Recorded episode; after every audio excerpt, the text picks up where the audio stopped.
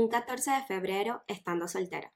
Antes me sentía como un alien, me daba vergüenza, me sentía extraña, me daba pena admitir que aún no había conseguido a mi media naranja y creía que tenía un miedo serio al compromiso. ¿Qué dirá la gente? Debe ser bien exigente, está loca, no ha madurado y se va a quedar sola. Nada de esto es cierto. He vivido el amor, me he enamorado profundamente y jamás he vivido una relación tóxica al punto de terminar en odio, resentimiento y depresión. Pero realmente nunca estuve lista, porque nunca había sentido amor por mí misma y me ha costado tanto admitir esto. Era sobrecomplaciente, quería cumplir expectativas, me sentía insegura de mi valor y lo relacionaba proporcionalmente a mi éxito profesional. Ese era mi refugio, donde aparentaba ser perfecta. Entendí que para poder amar a alguien más desde la mayor profundidad y con intención, necesitas amarte a ti misma primero, ser vulnerable y aceptar que la perfección no existe. Este último año, en el que estuve completamente sola, gracias COVID, he descubierto y abierto nuevos portales de amor propio en mi vida. Aceptarme incondicionalmente con mis inseguridades, imperfecciones y obsesiones. Entenderme y ser compasiva conmigo misma. Perdonarme y no atacarme por no cumplir mis metas al pie de la letra disfrutar de mi compañía, ser mi colchón de emociones, darme ánimos y reírme de mis propias ocurrencias. Pero sobre todo, he aprendido a escucharme con valentía, a aceptar lo que deseo por muy difícil que parezca y ser fiel a mí misma para no estar en pareja solo porque la sociedad o cultura lo exige. Hoy aprovecho para agradecer a las personas que han sido parte de mi vida y me han permitido ser parte de la suya. Me han enseñado tanto y espero yo también haberlo hecho. Ya no busco mi media naranja porque finalmente siento que soy una naranja completa. Las naranjas completas son felices de ser auténticas y no dependen o necesitan de alguien más para sentirse complementados. Las naranjas completas y en pareja para mí son la fórmula perfecta de vivir saludablemente el amor con profundidad. Felicidades a todos los que ya encontraron a su naranja completa. Y a quienes no, no worries. No están solos en el mundo, hay muchas medias naranjas que están en el proceso de aceptarse y completarse para vivir el amor como es merecido. Hoy decidí darme el mejor regalo de amor propio.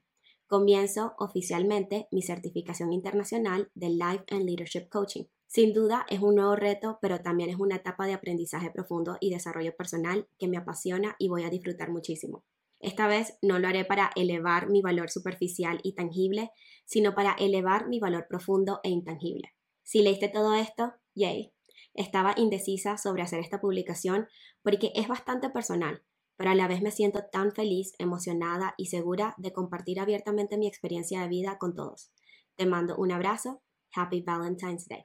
Esta carta me la hice el 14 de febrero del 2021. La publiqué en mi Instagram como una forma de revelarme ante esta fecha que puede generar mucha ansiedad especialmente si eres una persona que está soltera o si eres una persona que acaba de terminar una relación o si simplemente eres una persona que quiere estar sola y no quiere estar en pareja. Porque nos han vendido que el 14 de febrero es una fecha en la que todos debemos estar enamorados, celebrando el amor y celebrar a esa persona especial.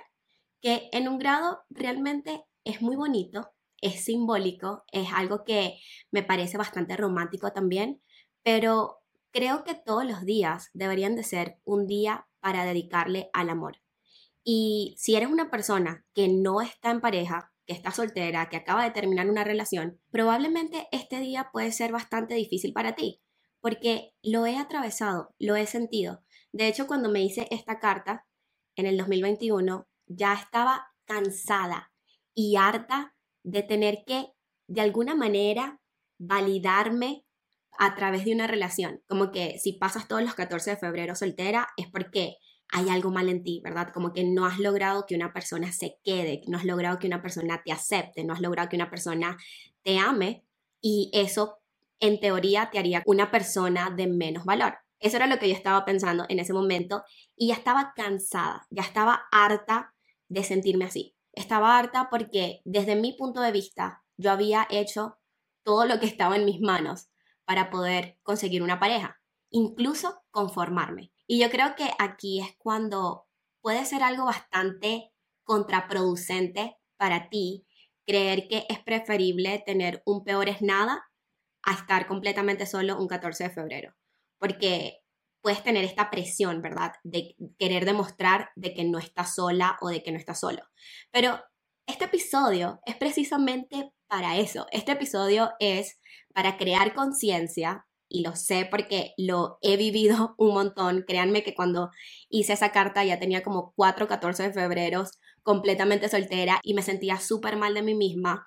Sentía que no era suficiente, sentía que no merecía amor, sentía que algo estaba mal en mí pero realmente no era así, realmente no era así porque no me había dado permiso de primero entender qué era el amor, ¿ok?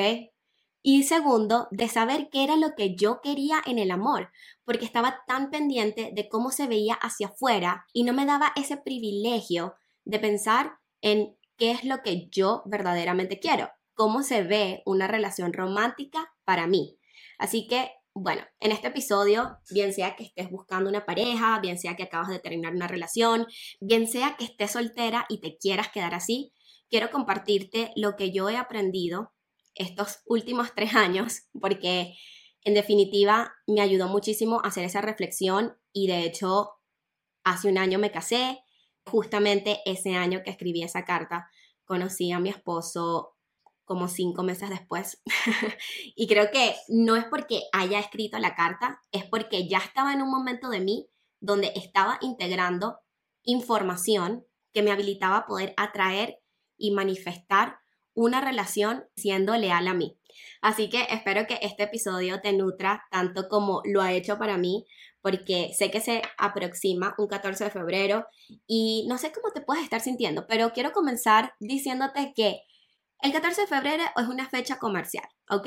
It's okay que quieras aprovechar para celebrar a tu pareja, pero no siento que sea el único día o el único momento en el que debas celebrar a tu pareja. Yo creo que es importante que todos los días sean una oportunidad para demostrar tu amor, porque como les he dicho en episodios anteriores, el futuro es una ilusión, el pasado ya pasó y el presente es lo único que tenemos. Entonces, si vas a esperar un 14 de febrero para poder celebrar a tu pareja, para poder presumirla, entonces creo que no le estás haciendo justicia al amor, porque el amor debe ser celebrado todos los días y debemos tratar literalmente cada día como si fuera el último con esa persona que amamos. Así que dejando esto claro de que el 14 de febrero es una fecha extremadamente comercial que tiene su buena intención de celebrar el amor, pero también se utiliza hoy día mucho para vender si ves en todos los comercios, vas a poder ver como que en las gráficas los picos de ventas alrededor de esta fecha porque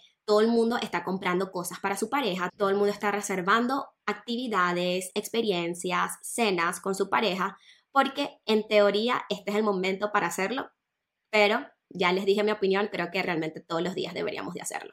Ahora, entre esas cosas que aprendí durante mi experiencia como una persona soltera, es que yo creía que porque las personas no se quedaban en una relación conmigo, era porque algo estaba mal conmigo. Y debo decir también que quizás algo sí estaba mal conmigo porque siempre hay responsabilidad por ambas partes y es que yo no era clara con lo que yo quería. Estuve soltera por más de mm, seis años y realmente siempre me sentía como un patito feo porque porque mis relaciones no duraban más de un año, la verdad. Entonces como que eran relaciones muy inestables. Me di cuenta que yo particularmente tenía un miedo serio al compromiso y no por el compromiso en sí, sino por el miedo a ser herida, el miedo a que me defraudaran. Este miedo nació básicamente porque en the early stages de mi adolescencia viví muchas desilusiones y viví traiciones y viví experiencias que me hacían ver que el amor era algo muy difícil o complicado y creo que eso de alguna manera también moldeó mi forma de sentirme amada lo que hacía que yo me conformara con menos. Entonces, obviamente, si yo me estaba conformando con menos porque creía que eso era lo que merecía en base a mis relaciones, a mis primeras relaciones amorosas, por supuesto que siempre iba a estar atrayendo personas que no eran correctas para mí. Entonces, una de esas lecciones principales que me di cuenta era que yo no me estaba dando permiso de admitir que era lo que yo quería en una relación. todos hemos tenido experiencias diferentes, quizás tú has vivido el amor de una forma diferente, quizás no estés de acuerdo conmigo, pero en mi caso yo había aprendido a través de mis experiencias que si tú dabas demasiado, entonces la otra persona no lo iba a valorar y no lo iba a agradecer. Y por ende, tenía esta tendencia de cuando estaba en una relación, dating con alguien, tenía esta tendencia de no apegarme mucho y de no mostrarle mucho interés porque sentía yo que si yo le mostraba mucho interés, esa persona se iba a alejar. Por ende, yo no estaba siendo leal a lo que yo realmente quería. Yo nunca demostraba y decía que yo quería una relación seria, que yo quería estar en un lugar estable, que quería crear algo bonito, porque en mi mente esa no era la forma de construir una relación seria. Y por supuesto que no me funcionó esa estrategia porque pasaron seis años o más y yo no tenía esta relación que me hiciera sentir, hmm, hay intimidad, hay confianza, hay profundidad, hay lealtad, hay amistad, ¿verdad? Porque tú quieres ser amiga de tu pareja. Si no hay una amistad con tu pareja, siento que es como una fórmula perfecta para el fracaso pienso yo, porque más allá de la atracción física que puedas tener con una persona, pienso yo que debe ser una persona que comparta una visión compatible con la tuya sobre el mundo, sobre lo que quieren en la vida, sobre la dirección que quieren tomar, sobre las metas. Pienso yo que es importante que tengan ciertos intereses en común porque eso es lo que hace que las personas conecten, ¿verdad? Los intereses en común. Y si no tienes este polvito mágico de la amistad con tu pareja, es como que cuál es el punto, ¿verdad? Pero no quiero como que desviarme del tema. Creo que lo principal que les quiero compartir de esta primera lección que aprendí es que es muy, muy importante que seas clara en lo que quieres y no temas de decirlo y no temas de owning it cuando estés conociendo a alguien, cuando estés como en ese proceso de crear una relación, porque nadie es adivino. Y para mí era como, ah, es obvio que if I'm dating you, es obvio que tú deberías de saber que yo quiero una relación, pero no es tan obvio para la otra persona. Si la otra persona recibe de ti migajas, entonces lo más probable es que también te dé migajas. Y por eso creo que es sumamente importante, como primera lección, que seamos honestos con nosotros mismos y nos digamos, ok, en este momento, ¿qué quiero? Quiero un amigo con beneficio, quiero tener algo casual, ¿verdad? Ni siquiera una amistad, quiero una relación, quiero una relación abierta, pero el hecho de expresarlo va a ser sumamente importante si es que eres una persona que está buscando una pareja o si es que eres, una persona que está trabajando en una relación de pareja, que seas sumamente clara con esa persona sobre tus intenciones, sobre tu visión y sobre lo que quieres. Y para eso es muy importante que seas radicalmente honesta y honesto contigo mismo, porque la otra persona no puede ser adivina, no, puede, no va a ser como una bruja o un brujo que va a adivinar todo lo que tú piensas en tu cabeza, ni tampoco va a saber todos tus traumas del pasado como para decir, ah, esta persona fue traumada en el amor, entonces yo voy a venir a salvarle.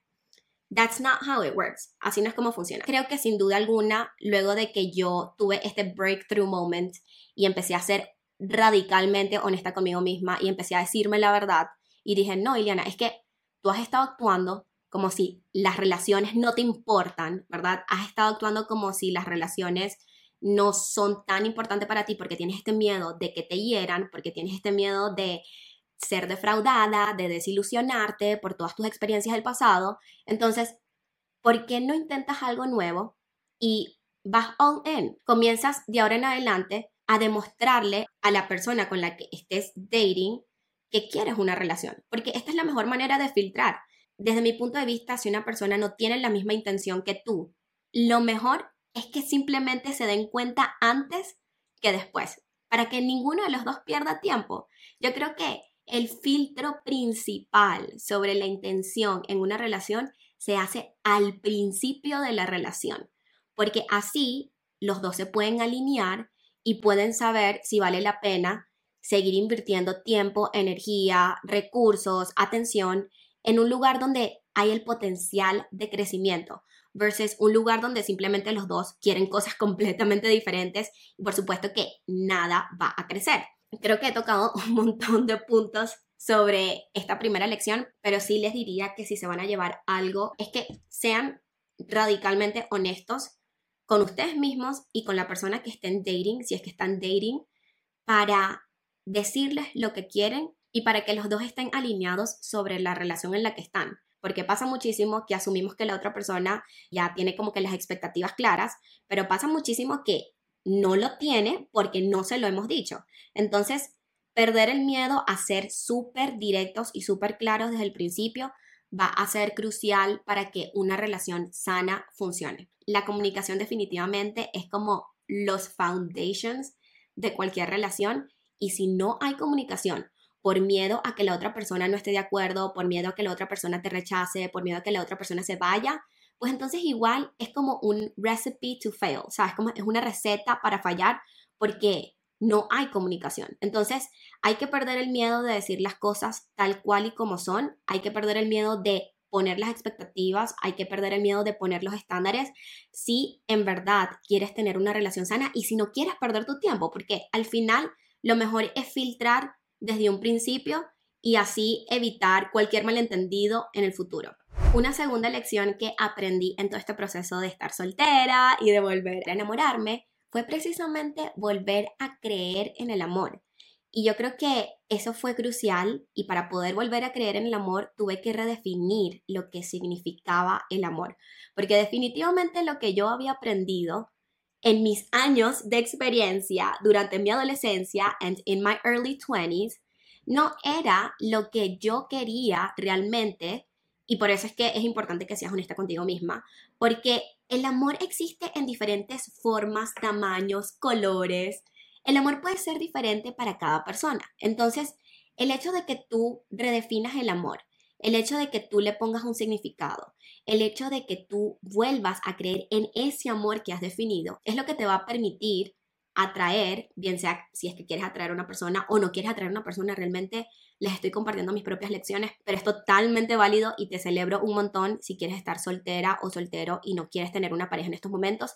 Pero desde mi punto de vista, volver a creer en el amor es poder tener esa capacidad de no solamente darlo, sino también aprender a recibirlo. Porque lo que yo creía del amor era bastante superficial, realmente no alimentaba esas capas de profundidad que siento hoy día he logrado descubrir con mi esposo, ¿verdad? Que tenemos una relación ya de tres años, donde he aprendido un montón, un montón, un montón de cómo se puede ver el amor en diferentes actos y formas. Si no has aprendido de los lenguajes del amor, te invito a que vayas a investigarlo. Existen estas diferentes formas de amar y de recibir amor que muchas veces porque no las comunicamos a nuestra pareja o a la persona que estamos dating, muchas veces hay como un choque porque una persona puede estar expresando su amor de una manera, pero la otra persona la recibe en una manera en la que no se siente como amor. Entonces, es importante que ustedes también definan si es que están en ese proceso de autoconocimiento también y si es que quieren saber si hay compatibilidad o no con su pareja o con cualquier otra persona, ¿verdad? Porque los lenguajes del amor no solamente aplican a tu pareja romántica, también aplican a amistades, a familiares, a coworkers. Cada persona puede tener un lenguaje del amor diferente. Entonces, los lenguajes del amor son cinco. El primero es tiempo de calidad, es decir, que eres una persona que recibe o das el amor a través de experiencias compartidas de calidad, en presencia, bien sea teniendo una conversación, yendo al parque, saliendo a correr, puede ser mil cosas, pero es básicamente pasar tiempo de calidad con esa persona. El segundo lenguaje del amor son palabras de afirmación. Es decir, eres una persona que da y recibe amor a través de palabras, ¿verdad? Como que le dices cosas bonitas a tu pareja, le reafirmas que le quieres mucho, le dices todo lo que eres capaz de hacer por ella. Entonces las palabras de afirmación son otro tipo de lenguaje del amor. Luego tenemos actos de servicio. Los actos de servicio, y by the way, no estoy diciendo estos lenguajes del amor por un orden en específico, los estoy diciendo de forma aleatoria, ninguno es más o menos, ninguno viene primero o después, todos simplemente existen y son parte de este método de expresar amor, pero básicamente los actos de servicio sería básicamente la forma en la que tú recibes o das amor es a través de actos, ¿verdad? Entonces, te gusta hacerle favores o te gusta servirle a esa persona y esto se puede ver como que te gusta cocinarle, te gusta ayudarle a limpiar su, su área de trabajo, te gusta ayudarle a hacer sus tareas o hacer sus proyectos o ayudarle en sus negocios, te gusta darle masajes. Se puede ver de diferentes formas, pero es básicamente servirle a esa persona a través de acciones. El cuarto lenguaje del amor son los regalos. Eres una persona que da y recibe amor a través de regalos. Te gusta comprarle cositas, te gusta comprar flores, te gusta recibir flores. Cuando vas a un lugar interesante, te gusta comprarle algo para el recuerdo. Los regalos pueden ser infinitas cosas, cosas pequeñas, cosas grandes, experiencias, productos, servicios, en fin, son regalos, ¿ok? Entonces, ese sería otro lenguaje del amor. Y por último tenemos physical touch, que sería como los toques físicos o como el contacto físico. Y básicamente eres una persona que da y recibe amor a través de ese contacto de abrazar, de besar, de agarrar la mano, de, sí, como que tocarle en el cabello o hacer cualquier cosita así que requiera de contacto físico. No sé cómo este episodio se convirtió en un masterclass del lenguaje del amor, pero básicamente como que quería poner eso ahí en la mesa porque a veces no nos damos cuenta que todos somos tan diferentes y eso nos conlleva a percibir el amor de formas diferentes. Yo siempre le digo a mi esposa que yo tengo los cinco lenguajes del amor porque a mí me gusta recibir todo literalmente, pero también me gusta darlo todo. Entonces es como que va a depender también de qué es más importante o menos importante para ti, pero pueden haber personas que simplemente actos de servicio es su forma de amar. Por ejemplo, mi esposo es mucho de actos de servicio, de tiempo de calidad y yo soy más de todo, palabras de afirmación, contacto físico, regalos, o sea, soy todo.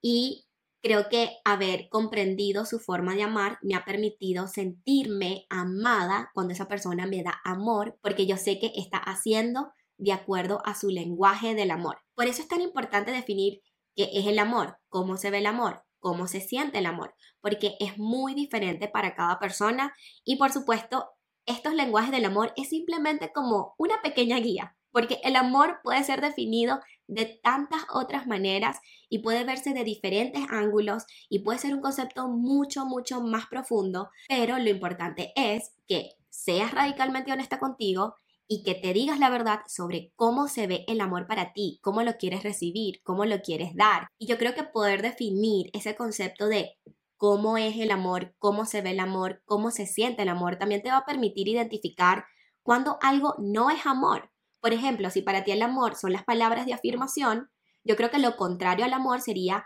una persona que te diga cosas feas, una persona que te maltrate o que te abuse verbalmente. Entonces, eso nos va a permitir a nosotros lograr identificar, ah, esto no es amor, esto sí es amor, y poder crear nosotros nuestra propia definición, nuestro propio lente de cómo nos gusta amar y ser amados. Y por último, una gran lección que aprendí en todo este proceso es que no solamente tienes que ser radicalmente honesta contigo misma, no solamente tienes que definir lo que es el amor para ti, pero también es importante que en una relación logres identificar cuáles son tus negociables y tus no negociables. Es decir, siempre van a haber cositas Siempre van a haber cositas porque nadie es perfecto. No esperes encontrar el amor de tu vida que sea completamente perfecto, que llene todas tus cajitas, todos tus checkboxes, que no haga nada en contra de tus valores en la vida porque es irreal, ¿ok? Precisamente porque todos somos tan diferentes. Van a haber cosas que no nos encante de los dates o de las parejas con las que estemos, pero creo que poder identificar cuáles son esos negociables, es decir, los negociables serían cosas que no nos encantan, ¿verdad? Pero que estamos ok tolerándolo. Y luego tenemos los no negociables, que son esas cosas que no nos encantan y no estamos ok tolerándolo. Entonces, como que poder hacer esta división. ¿Cuáles son mis negociables? Esta persona, no sé, digamos, es desordenada. No me encanta, pero es algo que puedo tolerar. O por ejemplo, esta persona no cocina y a mí me encanta que una persona cocine, pero esta persona no cocina, pero igual es algo negociable, ¿verdad? Porque siento yo en mi camino que si esa persona nunca en su vida jamás cocina, igual voy a estar bien en la relación porque yo sé cocinar o por X y Z. Entonces, esos serían ejemplos de un negociable, pero puede verse, por supuesto, de infinitas maneras. También tenemos los no negociables, que creo que estos son los más importantes y donde tenemos que ser extremadamente, radicalmente honestas y honestos con nosotros mismos, porque si fallamos en los no negociables, estamos condenándonos a ser miserables en una relación y potencialmente perder nuestro tiempo, nuestra energía, nuestros recursos en algo que simplemente no nos va a hacer feliz nunca, ¿ok? Y esos no negociables, como les dije, son esas cosas que no nos encantan y que no podemos tolerar. Y a veces pasa muchísimo que porque tenemos este desespero de estar en pareja, ¿verdad? Y tenemos este desespero de conformarnos o porque nos gusta muchísimo también la persona y queremos salvarle, queremos cambiarle, creemos que tenemos como esa capacidad y ese poder de transformar a la persona, ¿verdad? Muchas veces ignoramos nuestros no negociables y pasa y pasa y pasa el tiempo y resulta que la persona evidentemente no lo va a cambiar porque nunca vamos a tener la capacidad y el poder de cambiar a otra persona y yo creo que muchas veces los humanos caemos en el error y en la falsa creencia de pensar que, ah, yo le cambio, yo le salvo, yo le sano. Y nos ponemos esta responsabilidad de ser salvador, de ser terapeuta, de ser el healer de nuestra pareja, cuando realmente es algo que no nos corresponde y nunca va a funcionar. Está comprobado científicamente, está comprobado socialmente, está comprobado lógicamente, porque creo que esta es una de esas cosas que son sentido común, pero a veces nos hacemos los tontos y a veces nos hacemos los ciegos y los sordos y los mudos, porque queremos pensar lo contrario y queremos creer que sí tenemos ese poder de cambiar a una persona. Pero básicamente los no negociables son esas cosas que sabemos que nos van a hacer infelices y miserables en una relación. Por ejemplo, un no negociable pudiese ser la infidelidad, ¿verdad? En mi caso, eso es un no negociable para mí. Yo no tolero la infidelidad. Lo loco es que yo tengo traumas con la infidelidad, pero creo que realmente nunca me han sido infiel. Nunca he descubierto una evidencia de que haya tenido una infidelidad, pero en mi mente es un poco traumático. Y, yo creo que es traumático precisamente porque yo doy tanto de esa lealtad y yo me entrego tanto cuando estoy en una relación que el simple hecho de pensar que la otra persona no está en la misma página me hace sentir una desilusión gigante. Entonces, para mí un no negociable es la infidelidad. Y si yo comienzo a tratarlo como un negociable, básicamente eso para mí yo sé que me haría miserable. Pero hay personas que lo pueden tratar como un negociable y dicen, ah, no, lo paso una vez, lo perdono una vez, me hago la ciega para no perder a esta persona, para no quedarme sola. Y lo que sucede es que termina siendo miserable en una relación y luego se siente perdida o perdido porque siente que ya ha invertido demasiado tiempo en la relación, no la quiere perder porque es una gran inversión de tiempo, recursos, energía y atención y tampoco se siente cómoda o cómodo quedándose en esa relación. Entonces creo que es sumamente importante definir los no negociables. Otro no negociable pudiese ser que esta persona sea perezosa, que no le guste trabajar, que no le guste hacer nada productivo por su vida. Que de nuevo, la productividad se puede ver diferente para cada persona, pero define tu concepto de productividad y alíñate con, ok, ¿cómo se vería una persona perezosa en mi mente y si es algo que estoy dispuesta a aceptar o no aceptar? Porque al principio tú puedes decir, ah, esta persona normal, como que es muy chill, es muy relajada, no pasa nada, sí, no tiene grandes ambiciones, pero en el futuro, si no eres honesta y honesta contigo misma, esto puede traer serias repercusiones en tu forma de sentirte sobre la persona. Desde mi punto de vista y desde mi forma de ver a una pareja, a mí me gusta sentir ese, esa emoción de admiración, de que, ah, esta persona me inspira, esta persona le respeto, esta persona me empuja a ser una mejor persona, no porque lo necesite para ser una mejor persona, pero porque es como ese entorno del que quieres estar rodeada porque sabes que hay expansión. Entonces, muchas veces Pasa también que nos hacemos los ciegos, los sordos, los mudos y no nos decimos a nosotros mismos ni nos reconocemos que eso es algo que potencialmente nos puede hacer miserable. Entonces, si no somos claros en nuestros negociables y nuestros no negociables, va a ser muy difícil que logres crear esa compatibilidad con otra persona porque simplemente no hay alineación. No hay alineación sobre tus sentimientos, tu visión, tu forma de amar y querer ser amada.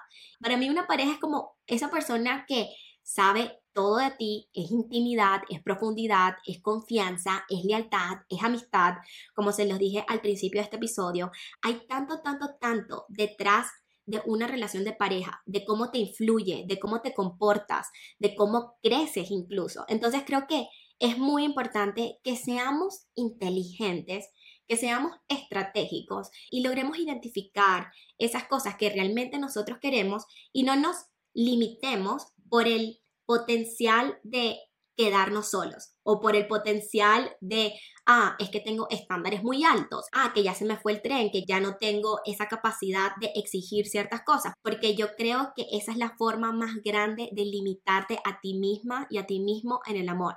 Esa es la forma más grande de encarcelarte en una cajita invisible que no existe, porque el mundo es demasiado, demasiado, demasiado, demasiado grande, que te puedo asegurar que sí o sí vas a conseguir una persona que esté alineada con tus valores, que esté alineada con lo que quiere en una relación, que esté alineada con esos negociables y esos no negociables. Y esto va a ser crucial, especialmente si estás buscando una relación a largo plazo.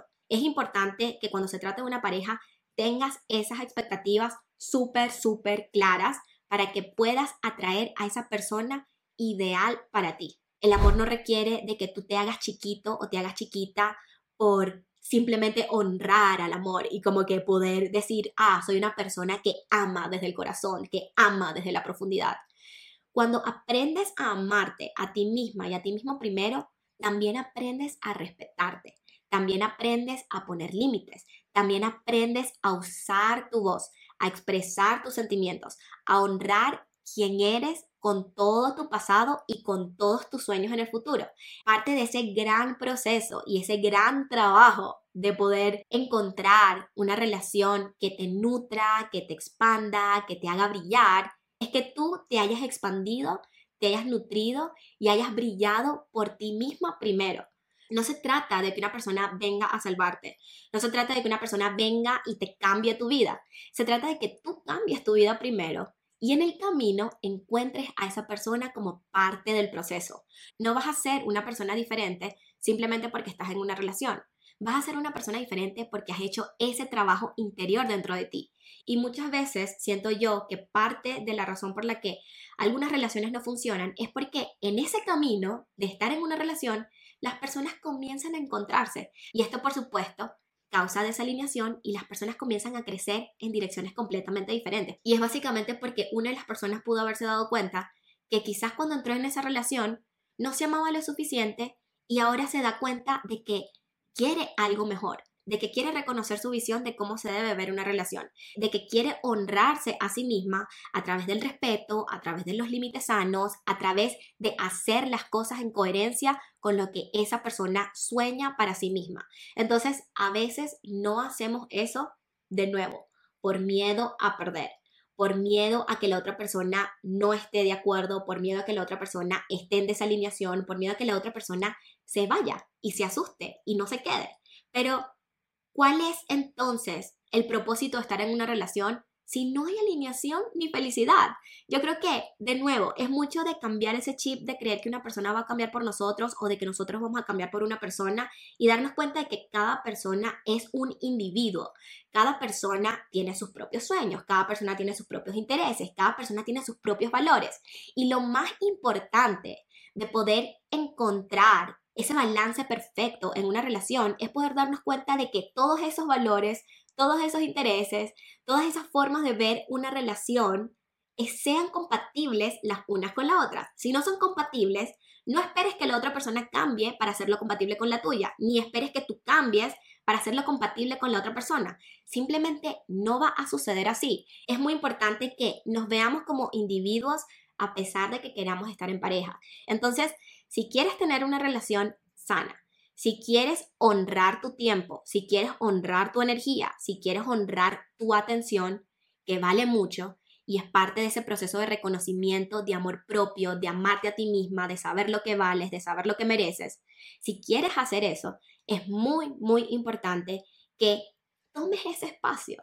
De que si estás soltera, de que si acabas de terminar una relación, de que si nunca has estado en una relación, tomes este espacio para ti, para conocerte mejor, para ser sincera contigo misma, para alinearte con tu visión y en el camino encontrar a, una persona, si es que quieres, que te acompañe y que comparta esos mismos valores, esa misma visión y esos mismos intereses.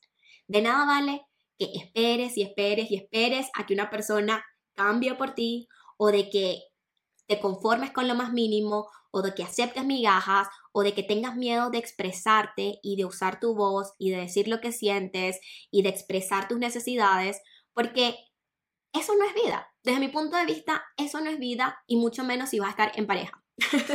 Yo creo que una pareja, y siempre lo he dicho y se lo dije muy claro a mi esposo cuando comencé a salir con él y, empezamos a conocernos, y es que para mí una pareja debe aportarte en tu vida y no desde un punto de vista egoísta de que quiero recibir más y quiero recibir más y quiero recibir más, porque por supuesto que se trata de reciprocidad y se trata de dar y recibir y se trata también de no tener que contar cuánto da uno y cuánto da el otro, porque tampoco soy súper fan de esa filosofía de 50-50 porque a ese punto termina siendo una relación como de roommates o de amigos con beneficios versus una relación romántica donde hay complicidad, hay intención, hay propósito, donde hay ese 60% en la relación, donde ambas personas están tratando de ser el 60%, de dar más, ¿verdad?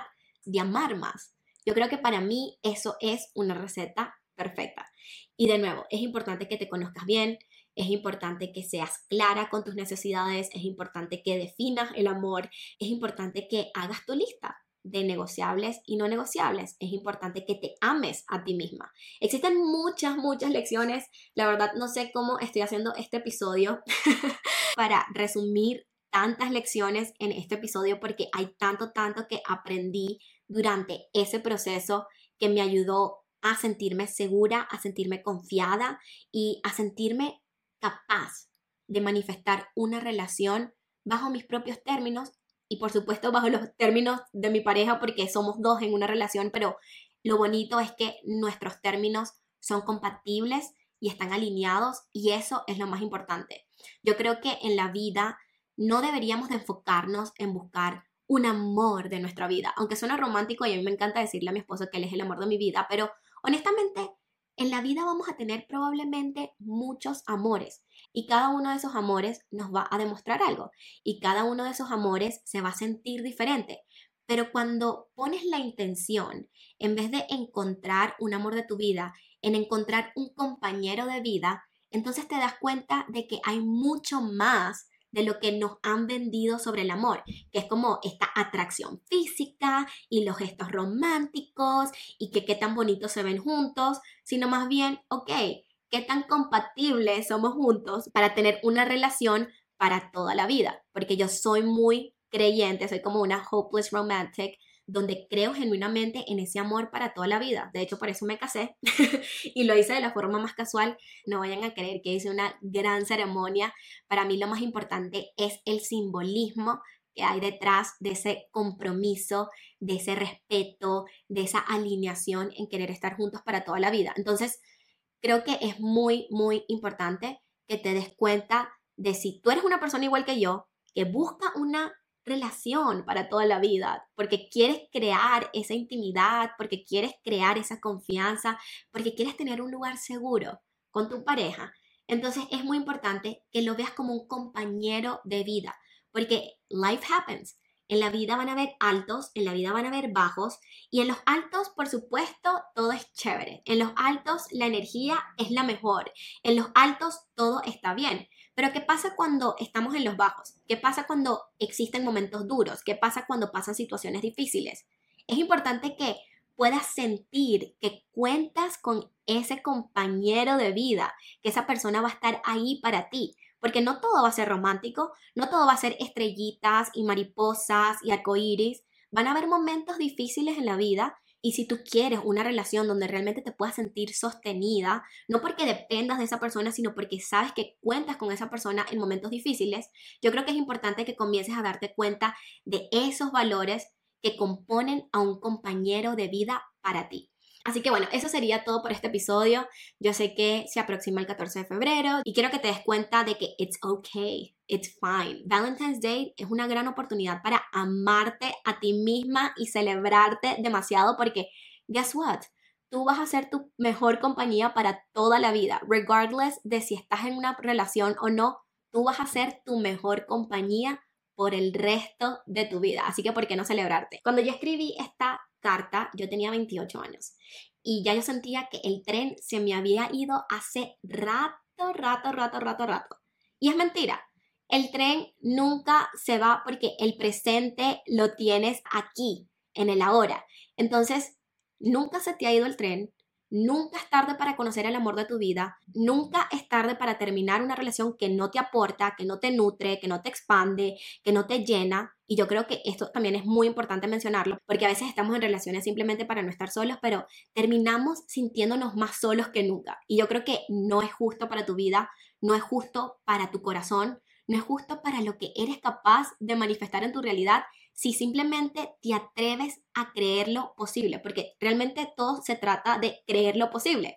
Si no lo crees posible, por supuesto que no vas a encontrar una persona que cumpla con esos estándares que tienes para ti. Y está bien tener estándares. Eso no te hace una persona egoísta. Eso te hace una persona que sabe lo que quiere. Y yo creo que cada vez necesitamos más y más personas que saben lo que quieren. Así que bueno, con eso les dejo. Creo que me instalé porque este es un tema que en verdad ha sido un reto para mí, pero siento que también he logrado entender mucho y por eso se los quiero compartir porque sé que pueden haber personas que se sienten en un lugar donde no saben por dónde empezar. Y créanme, el primer paso ya lo tienes y es estar contigo misma. He estado ahí, perdida, desilusionada, sintiéndome poco, sintiendo que no merezco lo suficiente y nada más el hecho de haberlo trabajado me ha hecho crecer tanto, tanto, tanto, no solamente como persona, sino también como pareja, porque de nuevo, una relación es de dos y yo creo que mientras más entiendes esa parte de ti, de lo que quiere y de lo que espera y de lo que sueña, yo creo que así también puedes ser una mejor pareja porque entiendes los dos lados de la moneda. Si te gustó este episodio, no olvides dejarle un like si lo estás viendo en YouTube y suscribirte al canal y prender la campanita de notificaciones para que te enteres cada vez que haya un video nuevo. Y si estás escuchando este episodio a través de Spotify o Apple Podcast, no olvides dejarle un rating al podcast para que le pueda llegar a más y más personas. Bye.